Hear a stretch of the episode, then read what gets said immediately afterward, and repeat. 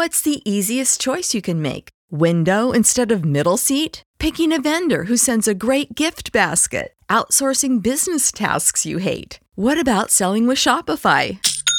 Whether you're selling a little or a lot, Shopify helps you do your thing, however you cha-ching. Shopify is the global commerce platform that helps you sell at every stage of your business. From the launch your online shop stage to the first real life store stage, all the way to the did we just hit a million orders stage? Shopify's there to help you grow. Whether you're selling scented soap or offering outdoor outfits, Shopify helps you sell. Wherever and whatever you're selling, Shopify's got you covered. Sign up for a $1 per month trial period at shopify.com slash try. Go to shopify.com slash try now to grow your business, no matter what stage you're in. Shopify.com slash try.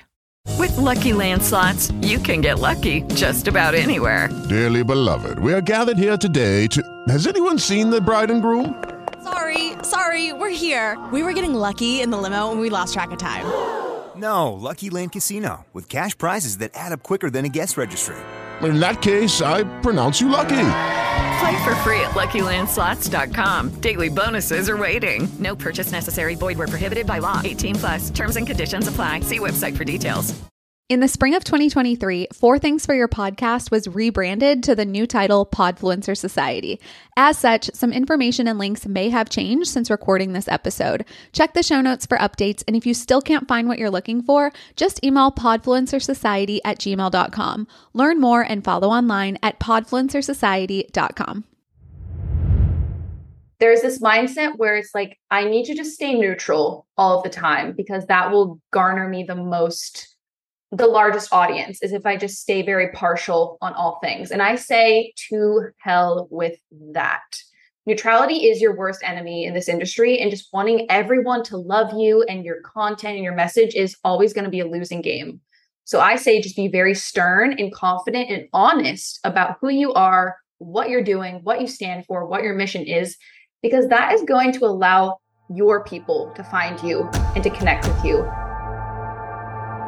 What is on the horizon in a perfect world? Like, if you were like, hey, this is where I'm headed and I'm declaring it, like, where is that? I am heading straight into Dear Media's office, office, office. Welcome to Four Things for Your Podcast, a place where our collective mission is to amplify our messages through podcasting. I'm your host, Angie Griffith, and after a decade in the music business, I've come to realize that the unique mindset and strategies that these globally recognized entertainers are using to achieve their wildest dreams can and should be implemented by entrepreneurs and content creators just like you. So let's think bigger and outside of the box because it's about time your voice goes viral. How are you? I'm great. How are you? I'm good. I'm so excited to finally do this. Oh my gosh, I am too. I'm like sweating profusely because I'm nervous, but it's the excited types of nerves, you know? I know. It's like, have you guested on a lot of podcasts or no? This is my second. So I've had a little bit of practice, but still, it's just, you know, whenever you throw yourself into something new, the nerves are just gonna, they're gonna be there. Yeah. Because I, I care. Oh, totally. I mean, I, you're probably way more calm than I was when I first started. Sorry, I don't know why my like camera won't focus. Okay, there we go. so the first time anyone ever asked me to guest on a podcast, this was like years ago. I was still working in the music business, and it was one of my former interns had started a podcast about the music industry, and she asked me to be on, and I was like so honored, and I was like, yes, of course. And I remember I sat at a coffee shop for like an entire Saturday. And I like outlined every single question she could possibly ask me and then what is my like perfect response to it? Like so above and beyond. And then we sit down for the interview and it was so stiff and awkward and like I'm like reading my notes like it's crazy how much you evolve with time. Like the more you do it the better you get. And it happens really quickly obviously. Like that was the only time that it ever happened. And then I was like you know what? I'm just going to look at it as a conversation and it is what it is and my life has been so much better exactly. You know, that's so funny that you say about like you had this outline and all of this stuff because that's how I was with my first episode that I put out. I was like, I need to have like a structure so that people like understand what I'm talking about. And ever since then, I have like thrown all structure to the wind. And things like you said have gone exponentially better and more comfortable and just like, I don't know, more enjoyable, I think, to listen to and also to participate in yourself. Oh, yeah. No, me too. It's like, seriously, the less you prepare in podcasting, like to an extent, obviously, like I'm still a fan of an outline to like keep you on track and like hit a point that you're trying to get across. That's one thing. But I, yeah, same. I used to script episodes or like even I had a podcast before this. It was like a reality show, like dating podcast with two of my girlfriends. And we would do this segment. It was like our unofficial sponsor segment where we'd be like, this episode is sponsored by Vaseline because I had to put Vaseline on my sunburn this weekend at the beach. And this is why. Like, it was so stupid. And obviously, we weren't sponsored, but we would just like make funny things. And like, every time it was my turn to like announce the unofficial sponsor, I would literally start sweating in like places I didn't even know you could sweat. Like, just because, like, I don't know why in the beginning it's like so, every little thing is so nerve wracking.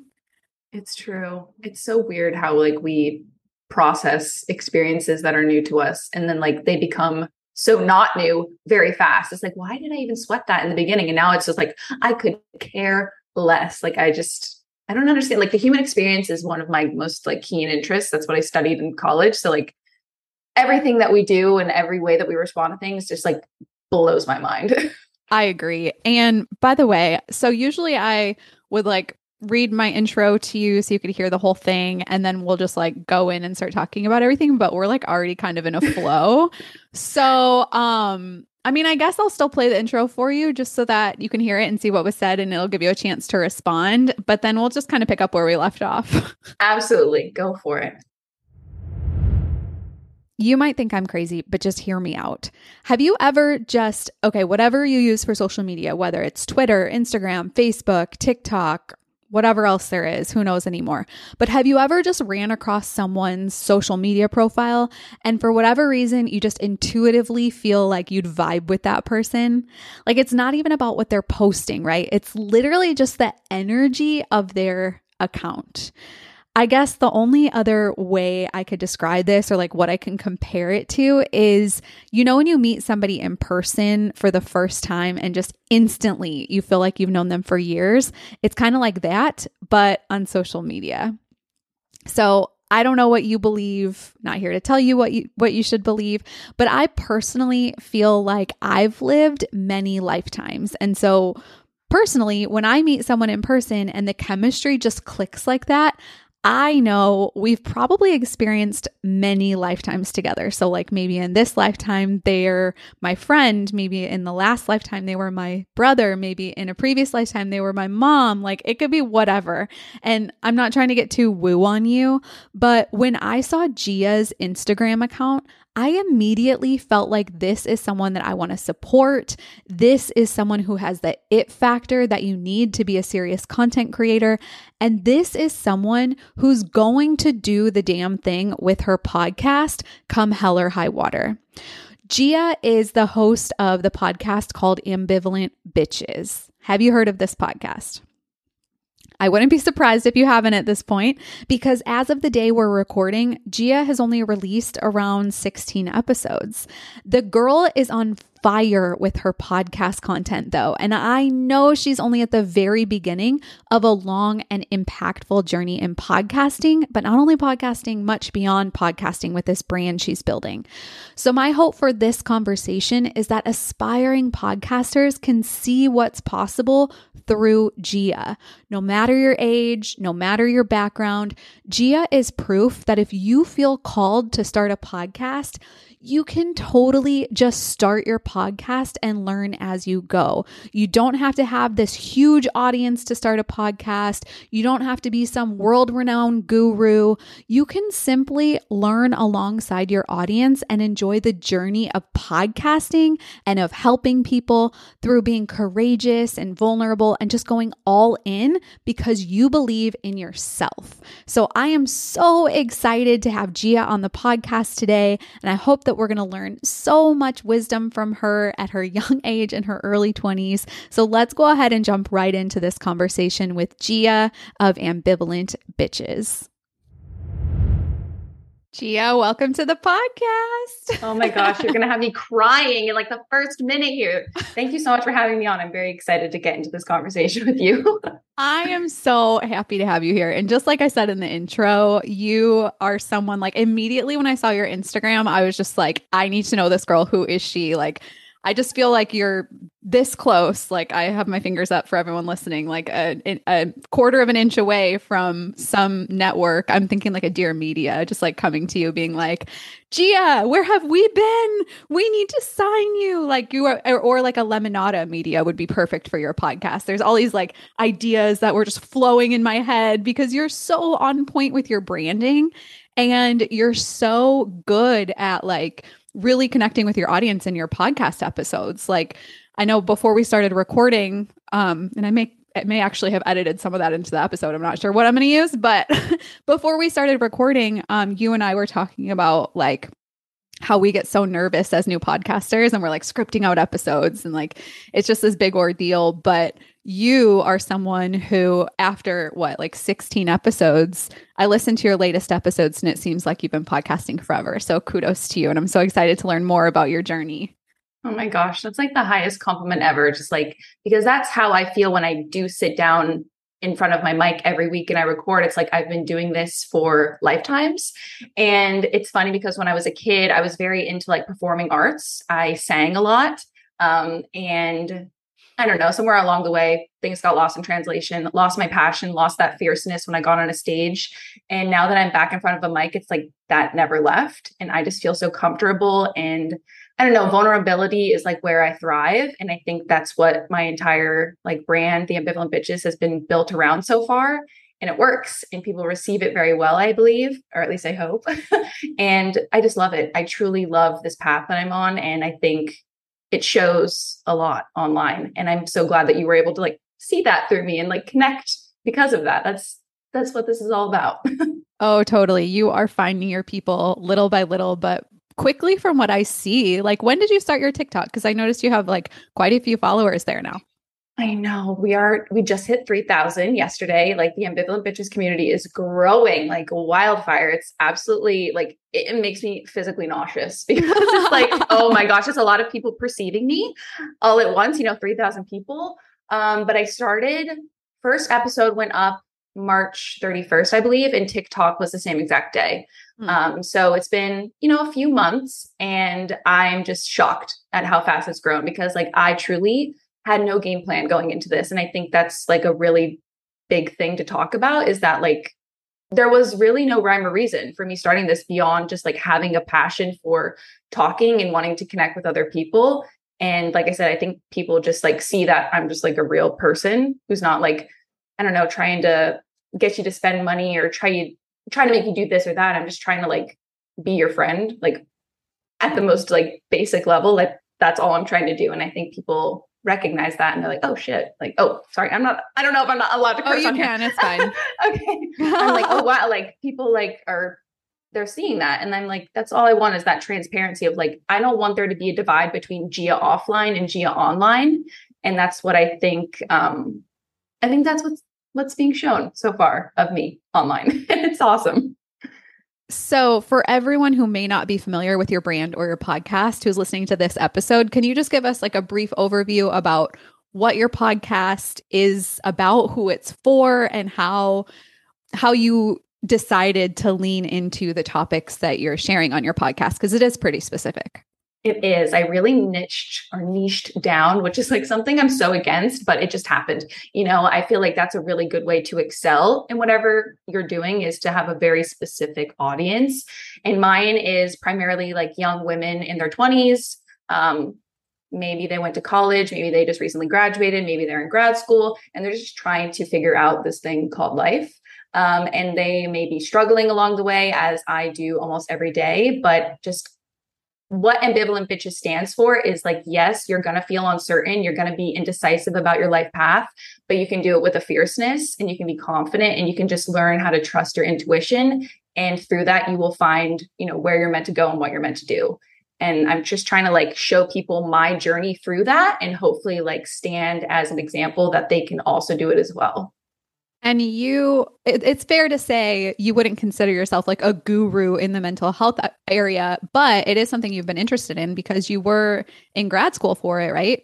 For a time? Yeah. I graduated from undergrad in 2020 with a bachelor's degree in psychology, and I also minored in anthro. And then I decided to go to grad school. I got accepted into NYU and I started in the fall of 21. And I was going for their counseling for mental health and wellness program. Um, and I was in that for about six or seven months. Um, and it was, you know, I learned a lot in that very brief amount of time, but I did learn more about myself. And that was the biggest deterrent for me to leave was learning more about myself through the process, which is so strange, right? Like you think I learn more about myself and hopefully that keeps me on the path, but sometimes it throws you off. Like I realized grad school, becoming a therapist, not for me that is okay. Let's take a step back and figure out what is for us. And that's how I stumbled into podcasting, just like feeling really lost and confused. And I was like, maybe there's a community, or maybe I can build a community where this is kind of honored and embraced. And people can find, specifically young women like myself, can find like safety in this like really tumultuous time in our lives. So you said earlier you you were like I started my TikTok and I started my podcast without really a game plan. When I look at your social media and your podcast, your branding looks very intentional. So I'm assuming this is just something that comes naturally to you. You definitely thought, like, okay, what are my colors before you started posting? I'm sure, you know, it's like the pink and the green that I see you use all the time. But what would you say is like, if you if you planned anything prior to launching your first episode what did that process look like of you know what did you plan and what th- kind of things were you intentional about yeah. So, I mean, all of my greatest ideas happen in the shower. And I was like, it's, it's because we're cancers, right? It's just, yes. we are so in line with like being in water and it just turns on our creative intuition. Um, so I was in the shower after like a huge breakdown. This was literally just days after I decided to drop out of grad school. I was so down bad. It was actually pathetic. Uh, and I got in the shower to try to like, you know, cleanse myself of all of these disgusting feelings of feeling like a failure. And I was like, I'm gonna be a voice for people like me, girls like me who don't understand anything. And the name literally just popped into my head because I had been writing these journals uh, for my one class in grad school. And we kept having, you know, I was in for counseling, mental health and wellness. They really want us to get in tune with our feelings, which is not, you know, sometimes you just want to resist the feelings, but I really have a, a, knack for leaning into them. Again, I think it relates back to the astrology being a cancer. And I had always been describing my emotions as very ambivalent. That was something that if I go back into my journals from 21, I can see that I kept describing myself as feeling ambivalent about life, ambivalent about myself, my identity, my path, everything. And ambivalent, I'm not going to give you like the perfect textbook definition, but it's like feeling very uncertain, feeling like very hot and cold, back and forth. I don't know what I'm doing, indecisive you know that's basically a good synonym a synonym for it i'm so glad you uh, described that for us because i definitely had to google that definition myself so right yeah it's definitely not one that people like gravitate towards when they're trying to like describe their emotions but i think that's just like that's me. I, I don't do anything normally. but yeah, ambivalent. And I also thought, oh, how cool. It's kind of a play on words. Like instead of ambitious bitches, it's ambivalent bitches. Because like I think that I do have like drive and motivation to, I don't know, be a successful woman in her career, in her life in general. But sometimes I, I like having motivation is the last thing on my mind. It's like I literally just want to lay on my couch and do nothing. So I thought it was kind of funny. And then bitches came into the picture because I'm like, I've kind of been labeled as a bitch throughout my life because I am like very stern about like who I am and I'm very forward facing about like what I believe and just what I'm trying to do in life, I guess. So I thought, oh, let me put those two words together. And it just literally happened so fast. So definitely I planned the name. And I think that was really all I needed for it to feel real and for it to feel like this is something I'm now doing. Um, even when like everyone around around me was kind of like, oh, she's like, you're doing a podcast. What does that all entail? Like, is that even like a viable means of a career? Because it's not like something that you hear every day. Like I'm starting a podcast and that's going to be my career. It's definitely like a newer you know, happening in our world. Mhm. Um, but for me, it was just the creation of that name was all I needed. And everything after that just kind of just rolled off my tongue and came to me very naturally. So I created cover art, which is now I, I've changed the cover art, art like four times.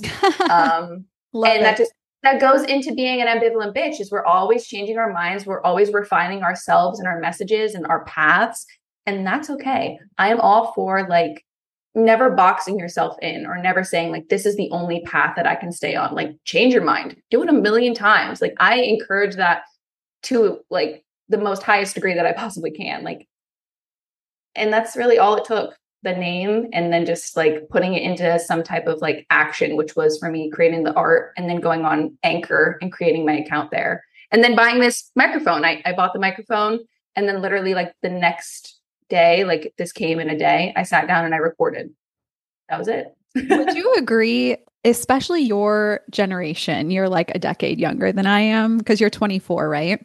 yes just Okay. turned 24 And I'm 35. So I feel like people your age, correct me if I'm wrong, but the older generation kind of overcomplicates the tech of podcasting. Would you agree that in your kind of group of friends, it's not rocket science. You're like, oh, I need a microphone. I need to plug it into my computer, right? Like you didn't overcomplicate it. You just kind of figured it out. Absolutely. I literally just bought, I typed in on Google, like, what's the best and cheapest um, podcasting microphone? Because I was like, I'm just trying this out. I don't need like the most high tech, high quality microphone to start. So I got this like Blue Yeti off of Amazon. I plugged it into my computer, into my computer, and I just did it. And I didn't really think twice about it. It just, I think just being a digital native, because I am Gen Z, it just is a very natural and easy process.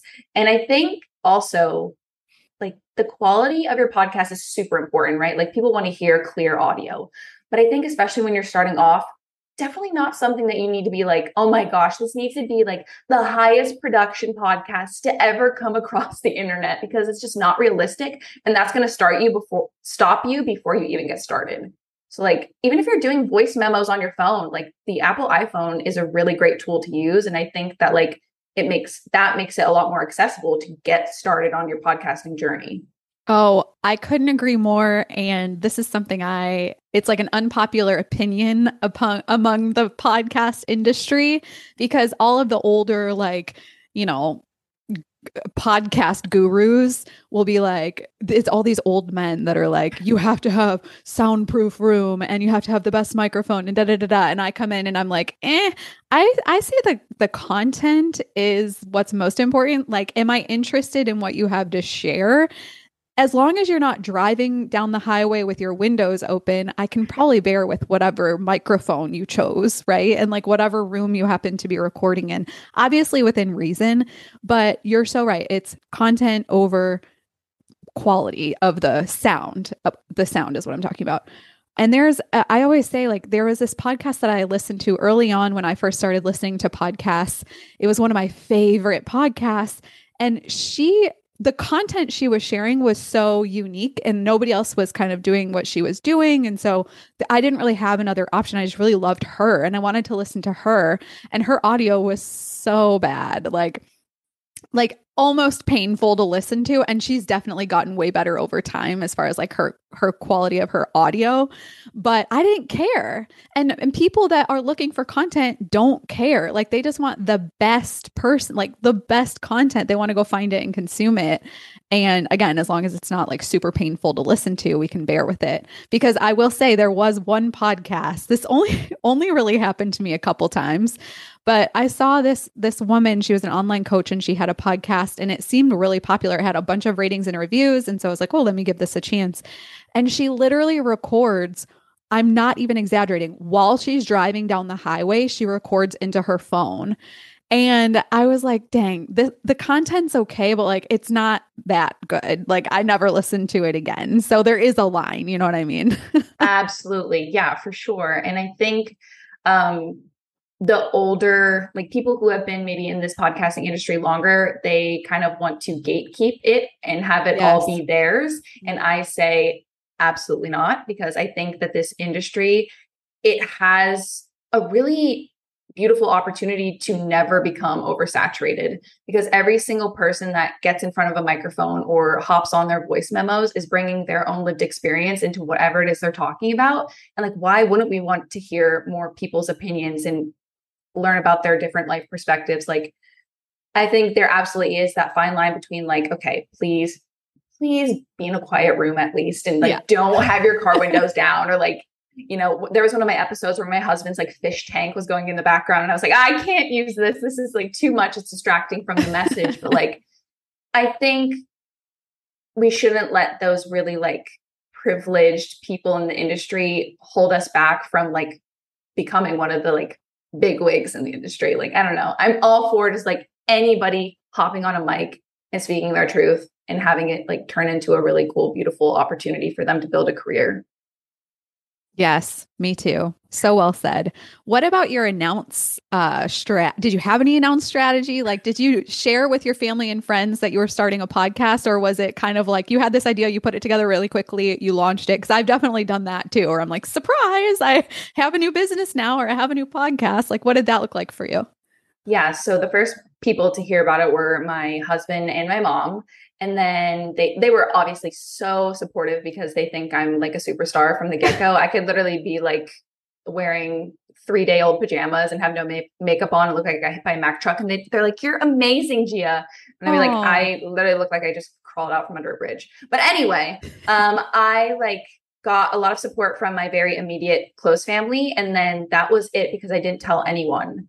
That was a big part of my I think strategy was keeping things very under wraps until I was like very certain and confident in like what I was doing because I started off like not knowing. I have described it as kind of like a free fall. I just jumped, no parachute, no plan of how I was going to touch the ground. And I, I just like didn't really want people because if it did fail, if there was this, you know, chance for me to fail, I didn't want everyone else to like find out about it because that's like my own personal thing that I need to like deal with. Mm-hmm. So it wasn't until literally like two weeks ago when I just did that photo shoot. Like that was my big announcement. And I've already been doing this for like four months now. So I haven't, I didn't introduce it in like into my personal world, like friends and acquaintances until just now.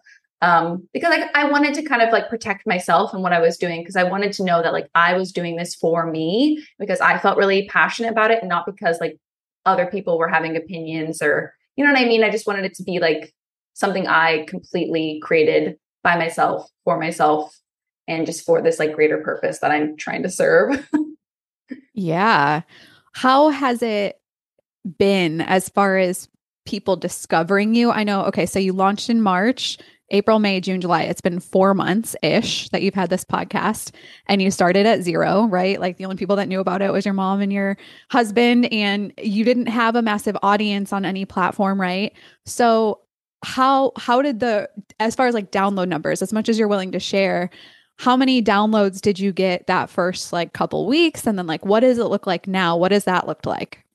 Okay yeah this is a very interesting conversation because in the past like three or so weeks i've really experienced uh, a very large incline in my like followership viewership my plays like all that stuff those very surface level metrics have kind of skyrocketed in comparison to those first few months. In the beginning, I was truly only getting a handful of plays, like probably 10 per episode. Um, and now on average, I'm getting about 200 plays per episode, which I don't know like what that means because I don't, I feel like a lot of people don't talk about the numbers. So I don't really know where I'm where that stands. Like I know it's not like near the Joe Rogan experience, but I think it's like doing pretty good for being like a 4-month-old podcast. We are doing the Lord's work on this podcast just so you know because that is so true. The podcast industry nobody talks about download numbers and rightfully so. It's like not really anyone's business and sometimes you know things matter more than download numbers when it comes to sponsors and obviously we want to be transparent with our sponsors, but download numbers are historically something that's not public knowledge. And that's why I love talking about it on this podcast because we get to see what is normal, right? And like what's other people's experience. Like I'm so open about my download numbers, which are less than yours at this point. Like my episodes as of like a year ago, or when I kind of first started this podcast, they were probably around like 30 downloads per episode. And now they're in like the 90 to like low 100s per episode. So the, and I've been doing this for, I don't, not quite a year, but like almost a year maybe. As far as like when I first started to take my podcast seriously by like bringing guests on and stuff. Um, and so what you just said is fantastic. Like you're four months in and you're getting around 200 downloads per episode. And what I've noticed in my experience is that podcasts, like obviously it's a long game. And so usually what I see with independent podcasters is it's like low, low, low, low, low. And then like right around like three years of producing quality content, it like skyrockets or it just grows gradually over time. But like it it takes time you know what i mean so like 200 obviously that's not like groundbreaking like huge sponsor or anything like that but for where you are that's like phenomenal right yeah like i thank you for sharing that with me because i truly had no idea like where that kind of like in perspective of other people so it's nice to talk about these things because you kind of are just in this ether of like am i growing am i doing well i just can base it on my own like initial starting point and where I am now. So for me, I'm like, oh my gosh, I'm a superstar. I literally have like, I think 2000 plays total. And it's truly only been in the last like four episodes I've hit like consistently around 200, a little bit below 200. Um, but yeah, I think having these conversations is a really good thing, especially for people who are wanting to enter the podcasting industry. Because at the beginning, when I was only getting, say, like five to 10 views, I was like, okay, no one's listening to me. Obviously, I should stop but I didn't because I was like something within me just wanted to keep talking into this microphone. I, I don't know what it was, but I kept doing it. And then, like you said, it's a long game. You will eventually start to see the fruits of your labor, and you just have to keep showing up. Even if there's nobody else to show up for, show up for yourself. If this is something you really want to do, you have to keep doing it every week or if you have a biweekly podcast like you just have to put in the work even when you're not seeing any results yet and i know it's tough but it's so important to just keep going it's so freaking hard too because in anything I do, I'm always like, oh, I'm going to be the exception to the rule. I understand the strategy. Like, I'm going to figure this out faster, blah, blah, blah.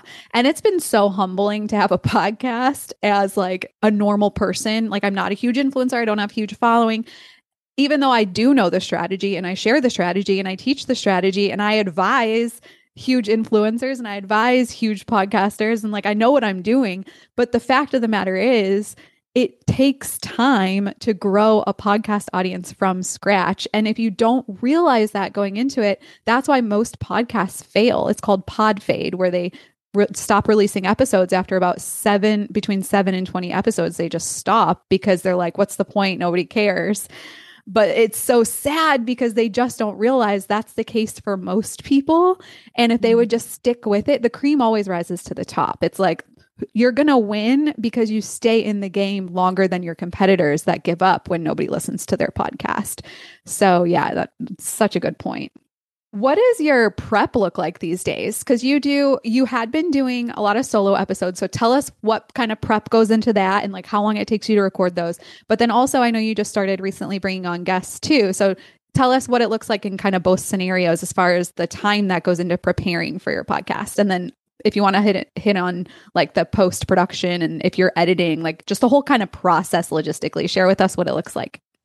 Absolutely. This is so fun to me because I love every aspect of the creation and then the editing and the uploading and the copywriting and all that stuff. It's like I love being in full creative control. So my solo episodes have just been the thing I've done from the, the beginning because obviously I started with zero followers across the board. So I was like, nobody's gonna want to come on my podcast for the first episode or like the first 10. I, I I started bringing people onto the podcast after I think maybe 12 episodes. I think that's when my first one was because I was like, I really want to establish like who I am and who you're listening to before I start bringing other voices into the mix. So my solo episodes, I really didn't, I don't go like I don't go in with big a big plan or like very much structure. I just speak like off the cuff because I want the experience for whoever is listening to like be oh this isn't my friend we're on facetime or something like that i want it to feel very natural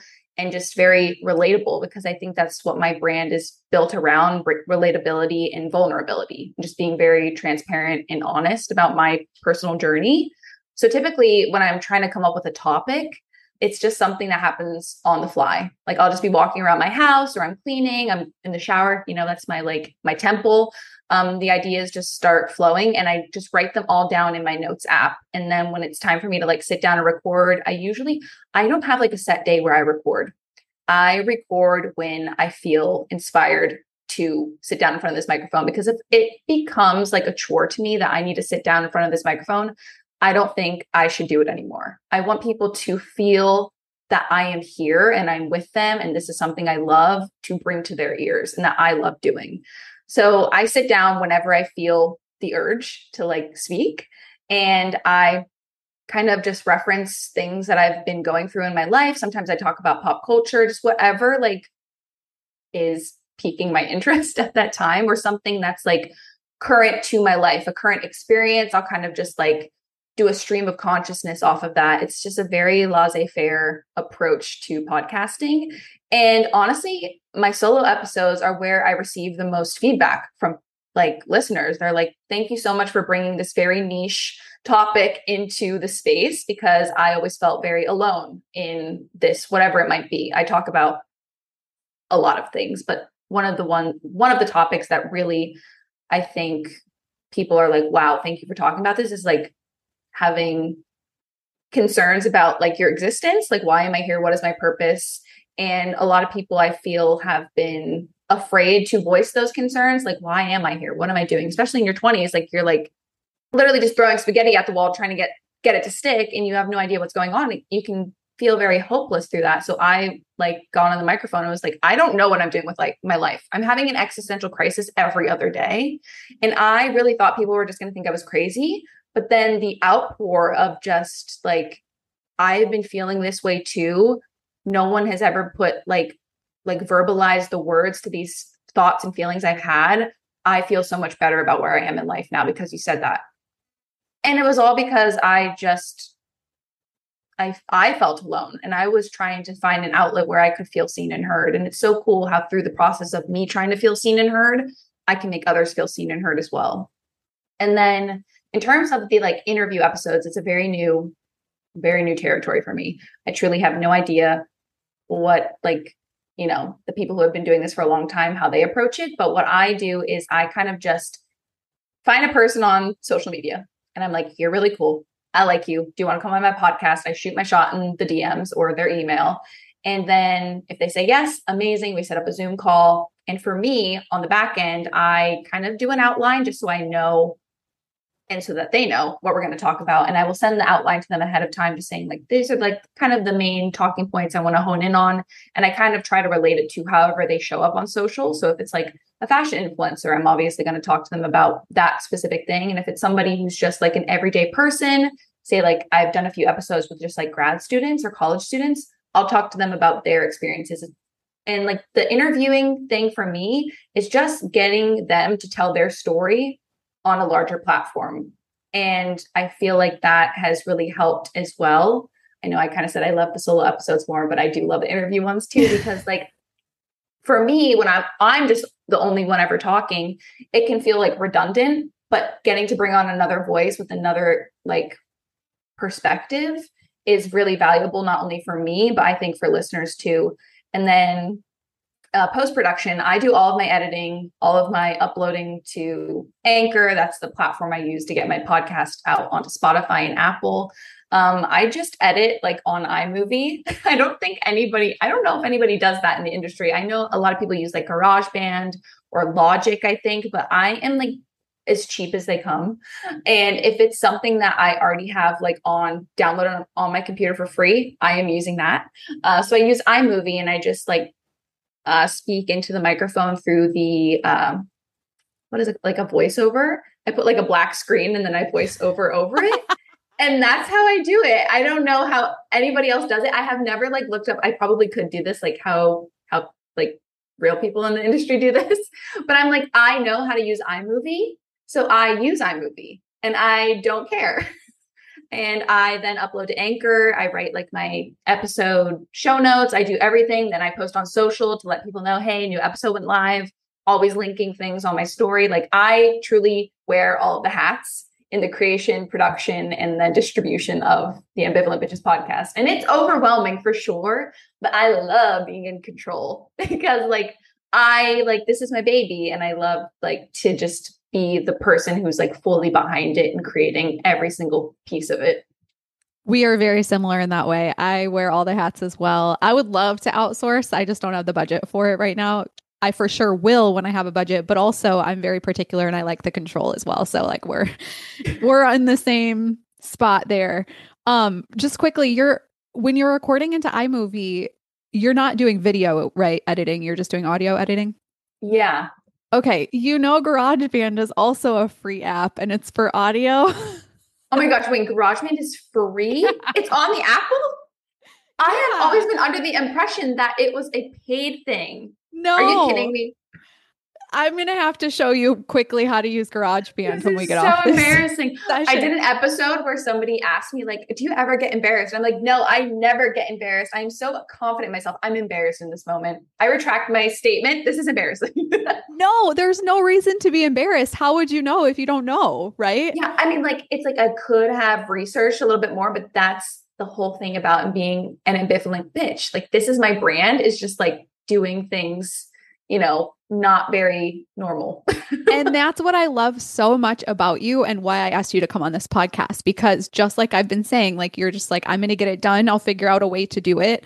There are a lot of things I do scrappy that I probably could be doing better because I don't know any better but I don't care. It still works and it gets my content out there. And same with you using iMovie has gotten your audio content out there. There's nothing to be embarrassed about. I'm just saying GarageBand is an easier way to use to manipulate audio so I'm going to show you that when we get yes, you definitely, I, I will be eternally grateful for that because, you know, I have been having issues with like echo and just like random things. And I'm like, oh, iMovie only does so, like, I can only do like hum reduction and reduce the back, background noises like a little bit.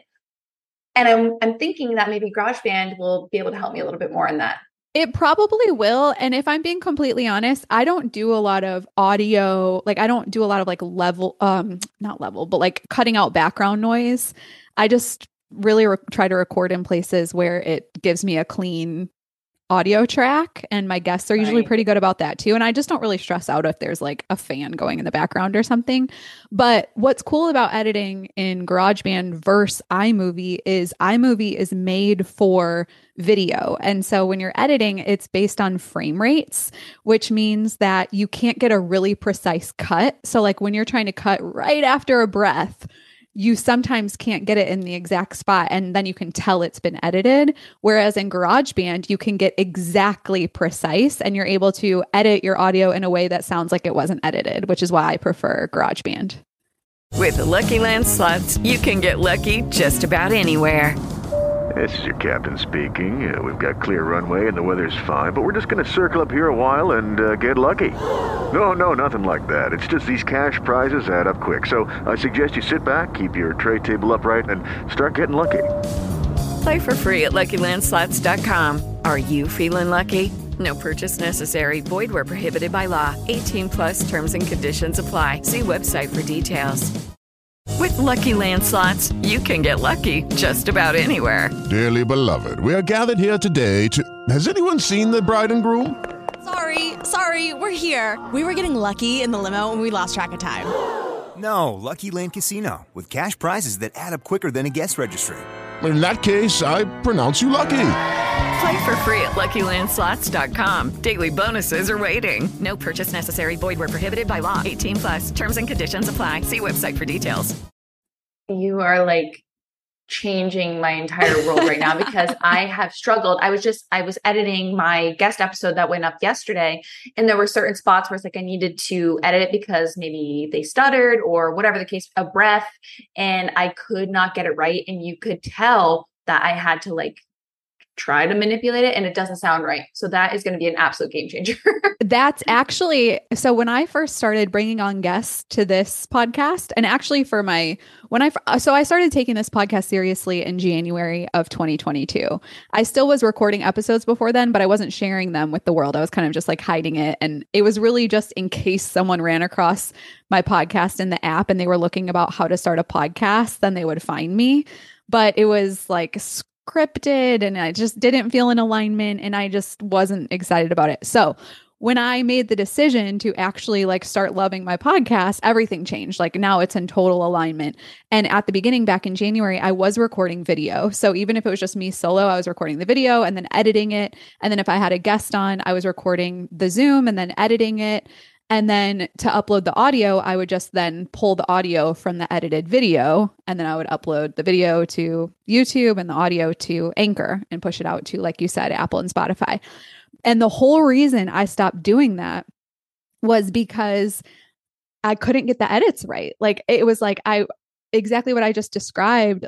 Like the final version, the final audio that I was pulling was subpar compared to what I knew it could be. And I care more about the audio because podcast is a listening platform. Like if I wanted to go watch something, in my mind, I'm like, why would somebody choose to watch my podcast versus like something on Netflix or Hulu, truly.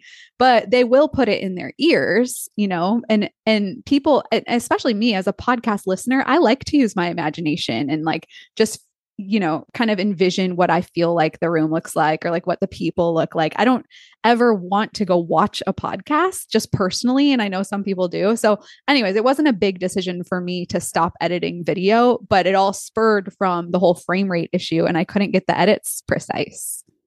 That makes a lot of sense. Wow. Mm-hmm. My my entire world has just changed in a matter of a couple minutes. So thank you for introducing me to this whole entire new strategy that I can implement. well, I'm excited for you to um, check out GarageBand and it's pretty intuitive too. If you can figure out iMovie, you can figure out GarageBand. But I also wanted to talk to you about your I know you say you don't have a strategy, but the fact that you were able to grow your TikTok to 3,000 followers so quickly, and I see you posting reels on Instagram too. Tell us, like, what has your TikTok and Instagram posting strategy been like? Yeah. So TikTok in the very beginning, I was under the impression I had to post like 10 times a day because that's what all of the like TikTok strategists were saying that you have to do in order to grow. So I was literally bending over backwards, killing myself, trying to create content that was funny, relatable, original. And I nearly burnt myself out and wanted to quit entirely because I was not growing using that method. And at the time where I had first started the TikTok, I wasn't as much on Instagram because I had kind of a distaste for Instagram, which I have now like gotten over because I I understand now that you can absolutely grow on there. You just have to have a different approach in comparison to TikTok. Um, so TikTok, I kind of like threw the idea of doing all of like the batch creating content. I threw that out. I was like, this is not working for me and it's not becoming fun. And like I said earlier, if this isn't fun, if I don't feel like there's like passion in what I'm doing, I don't want to put that out into the universe because I don't want someone to come across it and get that vibe from me that I'm not fully in it and I don't fully love it. So I started just doing more like intuitive creating. When I have an idea, I will literally just pick up my camera, put it on the tripod and film something. And I will kind of, I'm a very, I'm on TikTok a lot as a consumer. I love watching people's TikToks. And what I do is if there's an audio that they use that I think is funny, because I think on TikTok I get to show more of my like comedic personality. And I think that's why I thrive on there is because people think I'm like stupid and silly. and I love that. I, I, love that because it gets to show people a different side than maybe what they get to see on the podcast or maybe on Instagram where it's a little more curated. Um, so if I come across an audio that I think is funny and I could like manipulate it in a way that relates to my niche of being like an uh, post grad girl in her 20s trying to figure out life. I save it. And then when I get this like creative burst of energy, I will go to my audios that I have saved and create a video just like that. And I upload it pretty immediately. I do not have any drafts saved on my TikTok.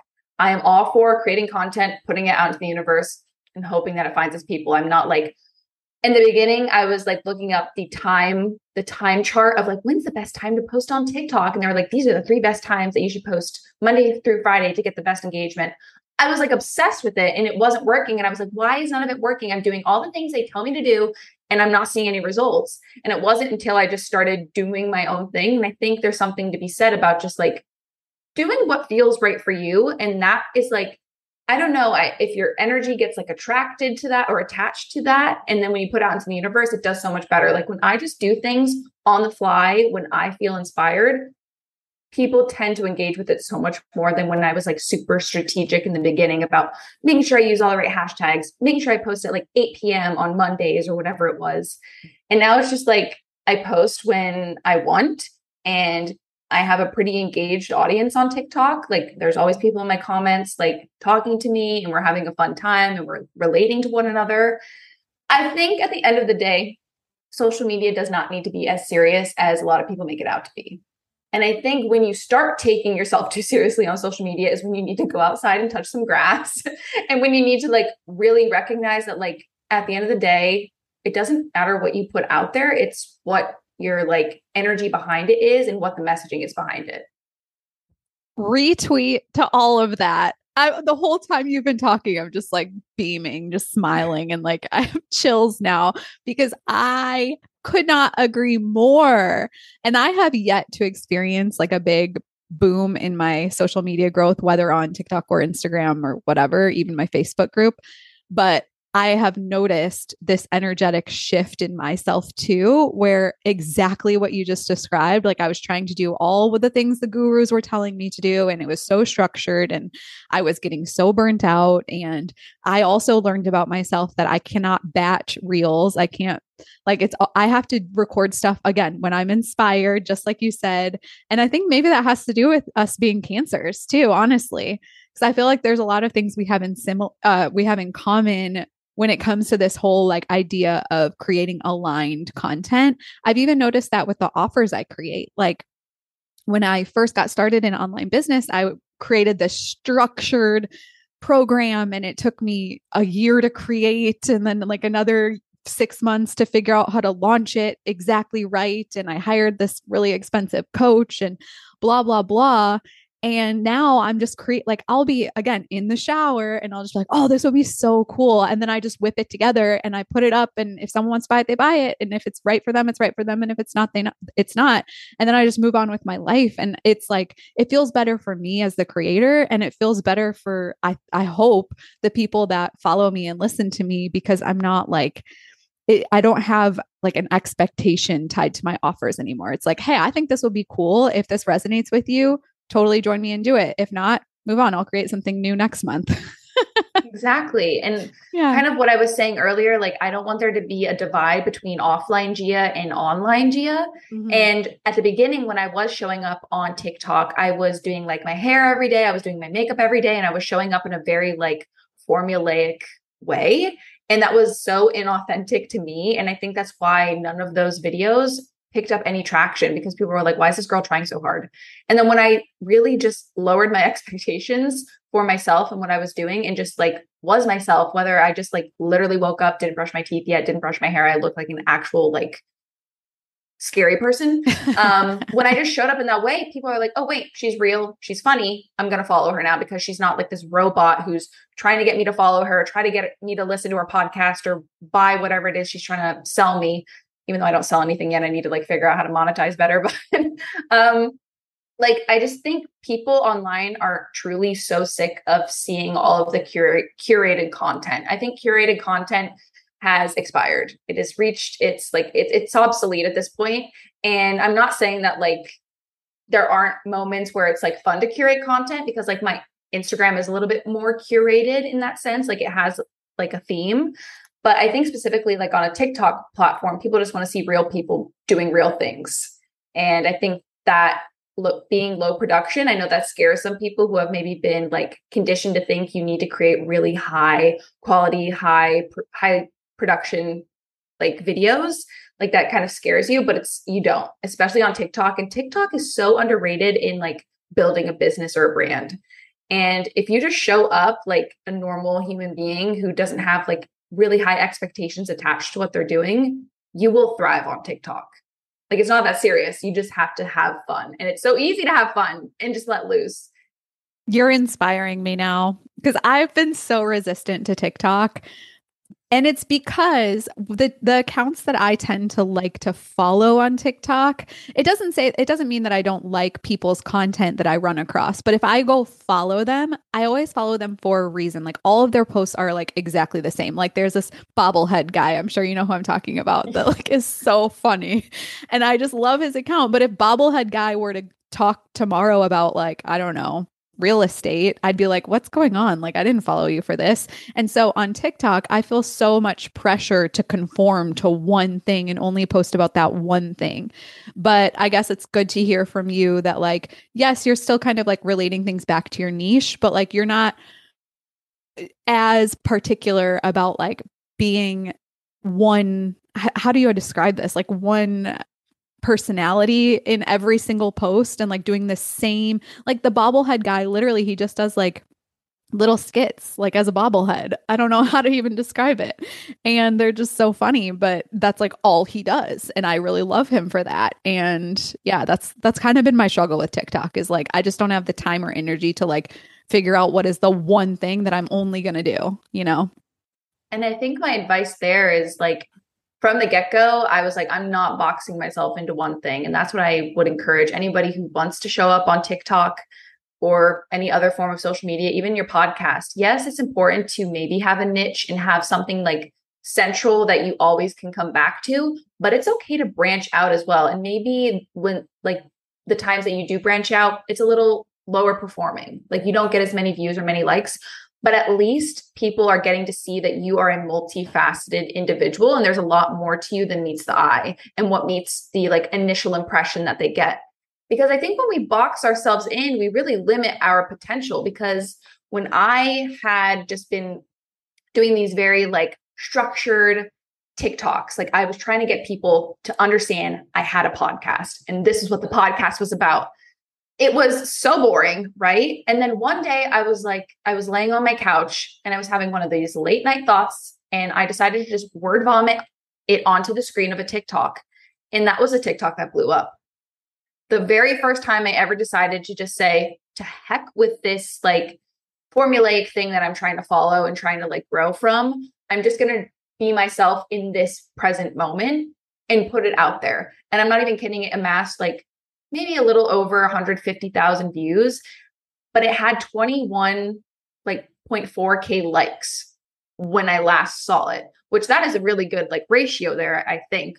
That's crazy. yeah. I'm like giving myself a pound of the back. I'm like, it is so amazing. Star. It's so but amazing. It's so fascinating that when you decide to like take off the pressure of only being this one person that only shows up in this one way online, you open yourself up to so many other opportunities for people to relate to you and enjoy your content and want to then, oh, she has a podcast. Yeah, I'm going to go listen to that because this was this one thing that she said, but it's under this larger umbrella of all the things I love. You know what I mean? Like, I am a hater of niching, but I get its purpose, but I don't think we need to be like tied down to our niches.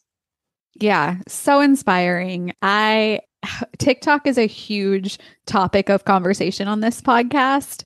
And I'm constantly being like, eh, I'm on there, but like, don't go find me because I don't take it seriously. And like, I have like 30 followers or something. I don't know, probably like 200.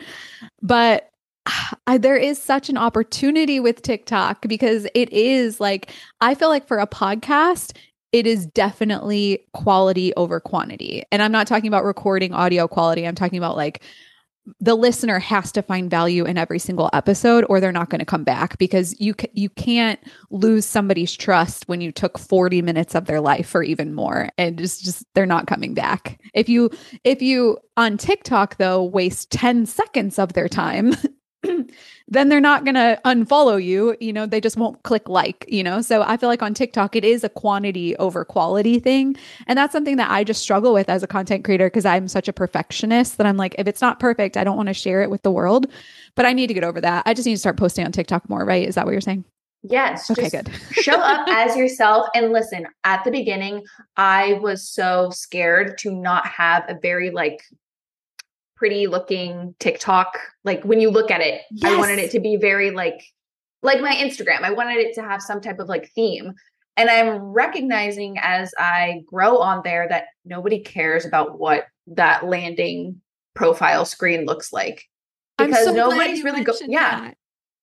I'm so absolutely. Yeah, because that's the other thing I struggle with is I change my mind about how I want to what I want the cover of my TikToks to look like. And then I feel like I have to delete all my TikToks to start a new theme. And I'm like I just can't I can't win on TikTok. yeah. And i think to like give you another perspective like honestly half the time i do not go and click on people's profiles that often. Like i feel like i'm the one who's looking at my profile the most often. Right. and i and then i'm judging it the most because it doesn't look the way that my say instagram looks like. Um usually when i'm on tiktok i'm just on the for you page or going over to my follower section and scrolling through it there. I rarely go over to somebody's profile and then like critique. And even if i do go to someone's profile i'm not like obsessing over like oh my gosh does it look aesthetic? Like does it look nice? I don't care at all on tiktok for some reason. And you just reminded me of something. Last night, I found okay, so you know how TikTok will just even if you don't follow the person, it'll just show show up and you can follow them if you want. And there was this girl who posted something and I didn't know who she was and I'm like, "Hmm, let me just see what her profile looks like." And I go to her profile and she had 5 million followers and I was like, "Holy cow." And I look at her feed and it was so mismatchy, like not curated at all. And I was, that actually inspired me. So, like, having a not perfect feed is actually inspiring someone else sometimes, which we have to remember too. Cause I'm like, oh, she can do it and she has 5 million followers, why do I care so much that my feed doesn't look perfect? exactly yes you have 5 million potential to have that big of a community for sure you just have to like get past that initial like i can't show up the way i've maybe shown up on other socials because tiktok is very new the way the algorithm works the way that like people follow you and engage with you it's a very different online culture and you kind of just have to like accept that and adapt. I think one of the biggest things with social media is you always have to constantly be willing to change your strategy or even not just your strategy just like your mindset of how you go into being an online digital creator What are your goals for the future of your brand? Because I know we're kind of cutting close to the end of our time together. And I want to know what is on the horizon in a perfect world. Like, if you were like, hey, this is where I'm headed and I'm declaring it, like, where is that? I am heading straight into Dear Media's Dear Media's office. Yes, banging on the doors. Exactly. that is what I see for you too. I, I Yeah. I've been thinking about that. Dear Media and Lemonada. Like those are two networks I need to be looking at you. But why Dear Media? What do you love about Dear Media? I love all of the content that they put out, like all of their creators. I am a huge what we said girl. I am a like they are they are really what first got me into like listening to podcasts. JC Marie Smith and Chelsea Jade Curtis, their podcast. Um, and I was like, oh my gosh, two like I mean, they are influencers, but just like two normal girls, like in their late 20s, talking about their life. Like, this can create a community out of that. And they are literally building a career around just being themselves. I was like, I can definitely do that. So I did, and I am. And I think that I am Dear Media's next podcast girly. I'm going to go ahead and agree with you on that, especially if they hear get wind of you growing so quickly on TikTok and your podcast because that's what networks look for. They're like, is this podcast gaining traction on its own? If so, then yes, we can help amplify that as a network. So I think you're definitely on your way. It's just a matter of time. Have you considered going to any podcast industry like networking events? I know podcast movement is coming up. Actually, when we when I publish this episode, it's the week of podcast movement because I'm publishing it on August 22nd and podcast movement starts that same week. oh my gosh, that's literally the coolest thing ever. And I am the worst podcaster in the world because I don't even know what that is. You're not the worst podcaster in the world. I didn't know until recently. I only went for the first time what like a year ago or something. But it's so cool. It's it's literally just a big conference where there's like sessions. It's for 4 days, I think. And it's annual and there's sessions all day so you can learn like about podcasting industry trends or maybe stuff about audio recording or how to use social media. It's just all these different sessions for podcasters and the podcast industry at large. But then also in addition to that which is my favorite part about it is like it's just like a big party the whole time. Like there's a big expo hall that's constantly open and all the different podcast companies it's networks it's hosting platforms it's you name it they're at podcast movement they have a booth set up and you just walk around and you get to know everyone you exchange business cards and then every night there's a party and usually like really fun open bar like mix and mingle and you're just constantly exchanging business cards and forming relationships and it is like the best thing ever. If you are able to go this year, you should totally go. By the way, for everyone listening, I actually have a discount code. Uh, I think it's PM.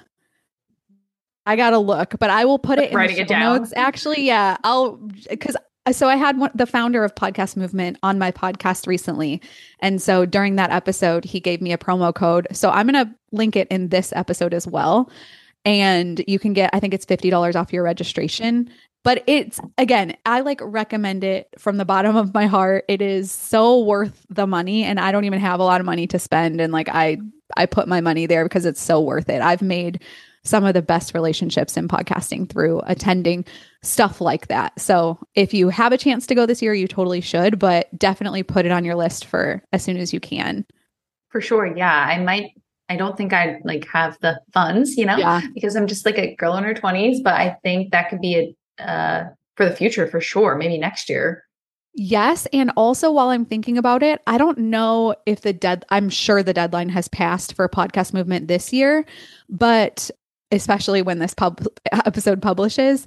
But keep in mind for you, Gia, and for my friends listening, there is an option to apply for a scholarship if you can't afford to attend podcast movement. And i'm not sure how competitive it is but i know that is an option. And then there's also so podcast movement happens annually. It's every august.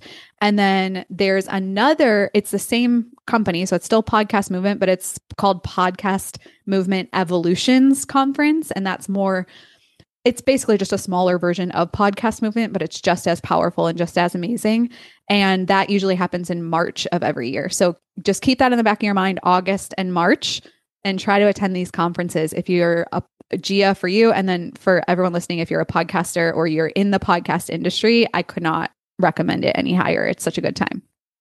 That is now on my radar for sure. I'm going to write it down as soon as we get off here. So, okay, please keep us posted when you get a deal with Dear Media, and we'll have to have you come back on the podcast and tell us all about how that went down because I know it's just like in your future, 100%. Is there anything you wanted to share um, before we get to your four tips for podcasters, but anything we didn't cover that you really wanted to hit on in this conversation? No, this has been a wonderful conversation. This is the best one. I mean, I've been on literally one ca- podcast before this. I'm like, this is the best one I've ever been on. But truly, this has been wonderful. I love having these really like raw conversations about it because truly, I don't know what I'm doing. And I think that's like a fun, like, avenue to explore, like in this industry where a lot of people do have a strategy and they do know what they're doing. So this is like actually helping me on my journey, just talking to you about this stuff. I'm so glad to hear it. And you're inspiring so many people by just doing what comes naturally to you and showing that it's possible just to follow aligned action and follow your intuition. And it can lead to amazing th- things. And you don't have to be an expert in your niche and you don't have to be an expert in podcasting to really excel and even excel really quickly, more quickly than you thought you could just for taking aligned action. So I'm, like I said, I'm so excited to see where this journey in, in podcasting takes your whole brand. So, if you were to give four quick tips for anyone just getting started in podcasting, what would those be, Gia? Oh my gosh, I prepared this because I really wanted to help Yeah, my people who don't know what they're doing. So my first one was actually you don't need to be a podcasting expert or have a solid strategy to start. Just start mm-hmm. somewhere and where you lack in your expertise or your structure, you can make up for that with your originality and your passion for whatever it is that you might be talking about. Yes. The next one is to value community over virality all day, every day, because like getting hung up on those very surface level metrics like likes or followers or plays, that's just like going to stop you from creating. So just focus really on building an audience that is going to engage with you as if you're like a real life friend of theirs.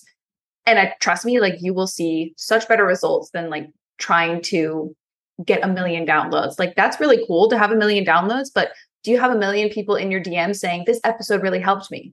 I think that is where the power lies is having people that really resonate with your content and like see themselves in you and you're building community through that like resonation, I suppose. It's so wise this early in your journey as a content creator to know the importance of going deep rather than going wide when you're starting to grow your audience and to really like form those relationships.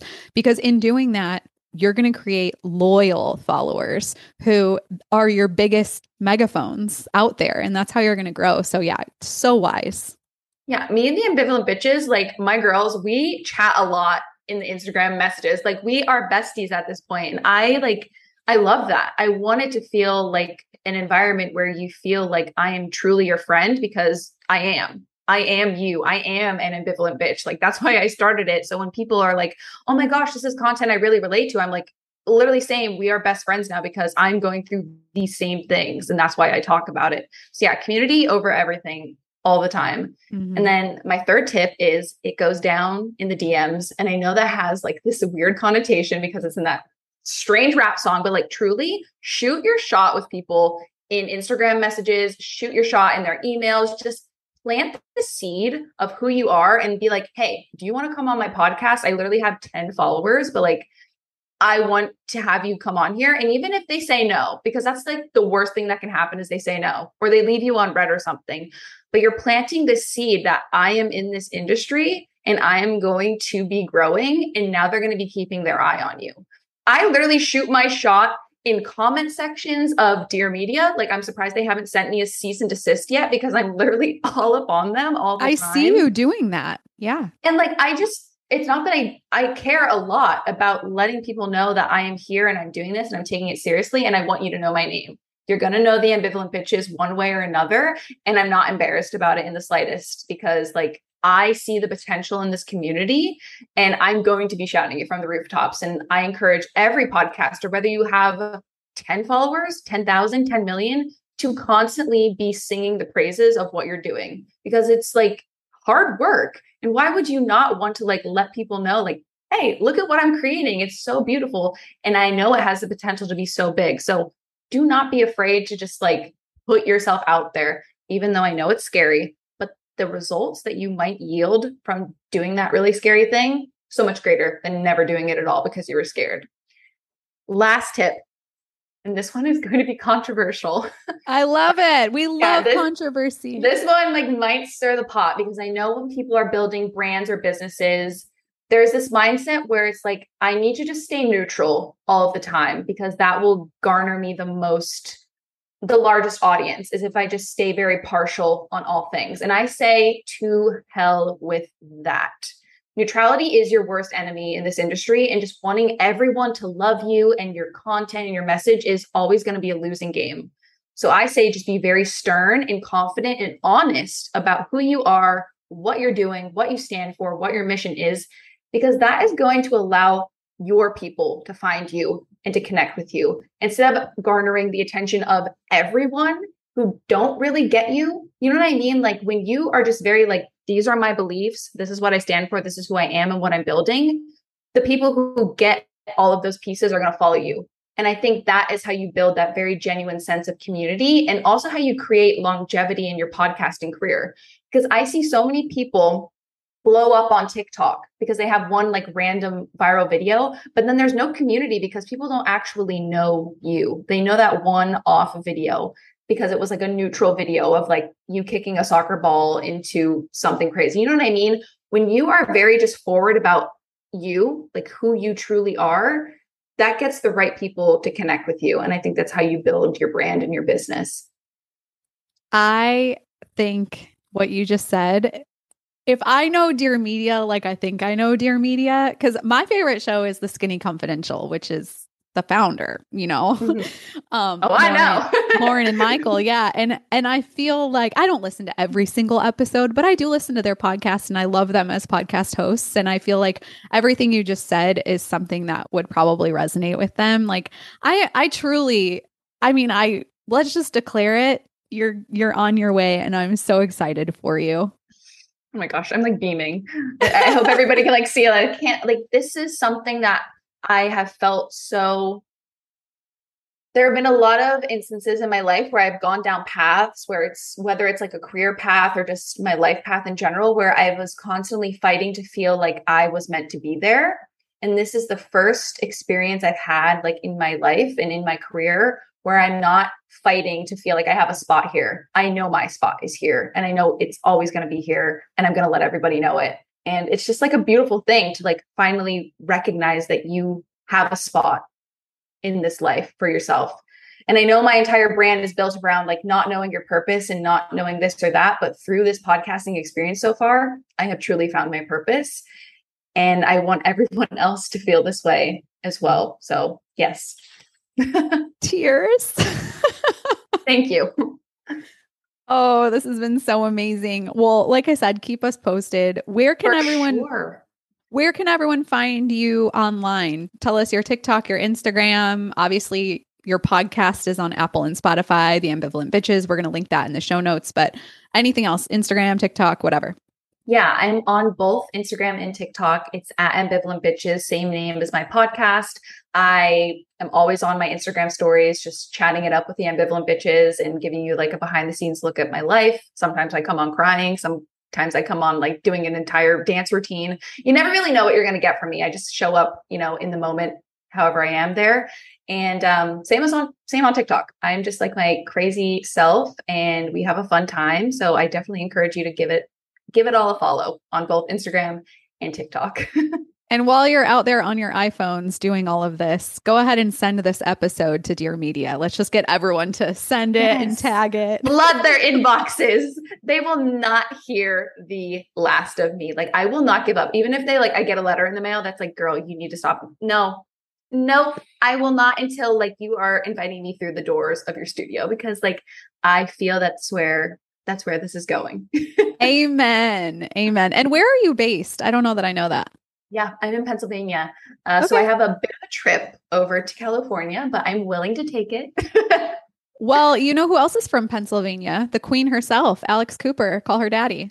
oh my gosh, is she really? I, not believe so. Did did she originate at like Penn State? I If I'm want to say maybe. I feel like that could be a lie, but it also could be a truth. I'm not sure. I'm just like I'm pretty. I'm near Penn State. I'm like two hours away, so I, I really am in the boondocks here. So I'm really asking for Dear Media to make me a city girl, please and thank you. I'm looking up where did Alex Cooper go to college? Because everyone listening is now wondering. yes, I know. okay, she went to Boston University. But I Oh. swear she's let me see. Is Alex Cooper from Philadelphia? Hang on. Newtown, Pennsylvania. Is that the truth? Is that what you're finding? is. Yeah, says where did Alexandra Cooper grow up? Raised in Newtown, Pennsylvania. I don't even know where that is. I'm such a bad Uh-huh. Pennsylvanian. Oh, it's in Bucks County. Interesting. I want to say, just like in listening to her podcast, she like drops all the time that she's from the Philly area. So whether she like grew up there or maybe spent a lot of time there, I don't know. But anywho, you're in good company because that's good energy. Oh, for sure. Yeah. I think just growing up in such a desolate area has really forced me to have a cool personality because I can't be like, oh, I'm from California. Like I have this really cool vibe just because of where I'm from. I'm from Pennsylvania. I live in a cornfield. I have to be funny. That's the only thing that's going to get me out of here is being funny. I feel like a lot of us can relate. We have to rely on our personalities a lot. Mm, I know. Like, listen, I love the girlies on TikTok who are just stunningly gorgeous and they can blow up just by showing how stunningly gorgeous they are. Right. I realized straight out of the gate that was not the way I was going to get any followers. I was like trying to do, you know, a little thirst trap here and there, do a little makeup transition. Didn't work. Did not work. People don't want to see that from me. Like my looks are not taking me very far, and that's okay. So that's that's another big thing. A tip is like don't allow like external appearances or things that you're insecure about to deter you from wanting to have an online presence because it doesn't matter. Personality is everything in this industry and just in life in general. Oh my gosh, yes. And that that woman I mentioned earlier, the TikToker with 5 million followers and her feed is like not curated at all. I should really figure out what her name is, but even I was looking through her her posts and she like literally rolls out of bed. I mean, her hair is a hot mess. She doesn't ever wear makeup. She's wearing like baggy clothes, you know what I mean? Like like what I wear in secret to bed is what she's like on TikTok. I love that, right? Because I it's like seeing people just be real people is comforting. And the last thing you want to do on social media, or at least for me, is go on there and start feeling insecure about myself because I already do that enough on my own. I don't need somebody else telling me I'm not pretty enough, I'm not smart enough, or whatever the case may be. So I love seeing people just being very raw and like showing those like things about themselves that aren't the most glamorous, but that we all absolutely do. We just don't want to put it online. you know who I think is the OG of this actually is like who started this whole movement? Average fashion blogger. Do you follow her on Instagram? She Courtney. is a riot. I love her. She, I feel like she's really one of the pioneers of this whole just like be yourself and make fun of yourself and just like look yes. at look however you want to look and just be confident. And she's hilarious, obviously. Another one is Celeste Barber. She's a comedian. And do you know who she is? that name is ringing a bell, but I cannot figure out in my head. I can't see a picture. So her whole thing is she she'll find these like model models doing poses like oh oh my gosh yes yes yes. I know who she is. Yeah, I just and she'll recreate it in her own way and it's hilarious. So funny. And you know one of my biggest like OG inspirations and she's not online anymore but I did recently see on TikTok that somebody like saw her at a mall. Jenna Marbles. I don't know if you're familiar with Jenna Marbles, but she was like a huge YouTuber, like a comedian, like way, like she was one of the very first YouTubers. Okay. Um, and just the way she showed up online was just hilarious and so real. And there was not a divide between who Jenna was offline and who she was online. It was all the same person. And that is like one of the biggest inspirations to me. And Jenna, please come back online. If you're, yeah. I, if, you, if you're listening to this, please, we need you back. oh my gosh. Well, I could talk to you for another four hours. Probably. No, so we'll have to do this again, whether on my podcast or your podcast. I don't care, but we need to keep in touch again. Yes, no, for sure. We we should cook something up on the Ambivalent Bitches podcast. I'll be reaching out. You'll be hearing from my people. My people is me. Slide into those DMs anytime. Of course. Shooting my shot always. All right. Well, again, thank you for your time and I will talk to you again soon. Absolutely. Thank you so much for this. In the spring of 2023, Four Things for Your podcast was rebranded to the new title Podfluencer Society. As such, some information and links may have changed since recording this episode. Check the show notes for updates, and if you still can't find what you're looking for, just email podfluencersociety at gmail.com. Learn more and follow online at podfluencersociety.com.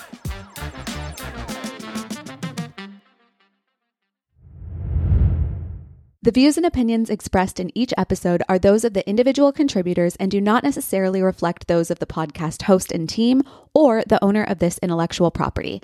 This podcast is not an authority of legal advice, and listeners are encouraged to seek professional counsel with regard to their brand, their business, and otherwise. We all hope you enjoy and find value in each episode.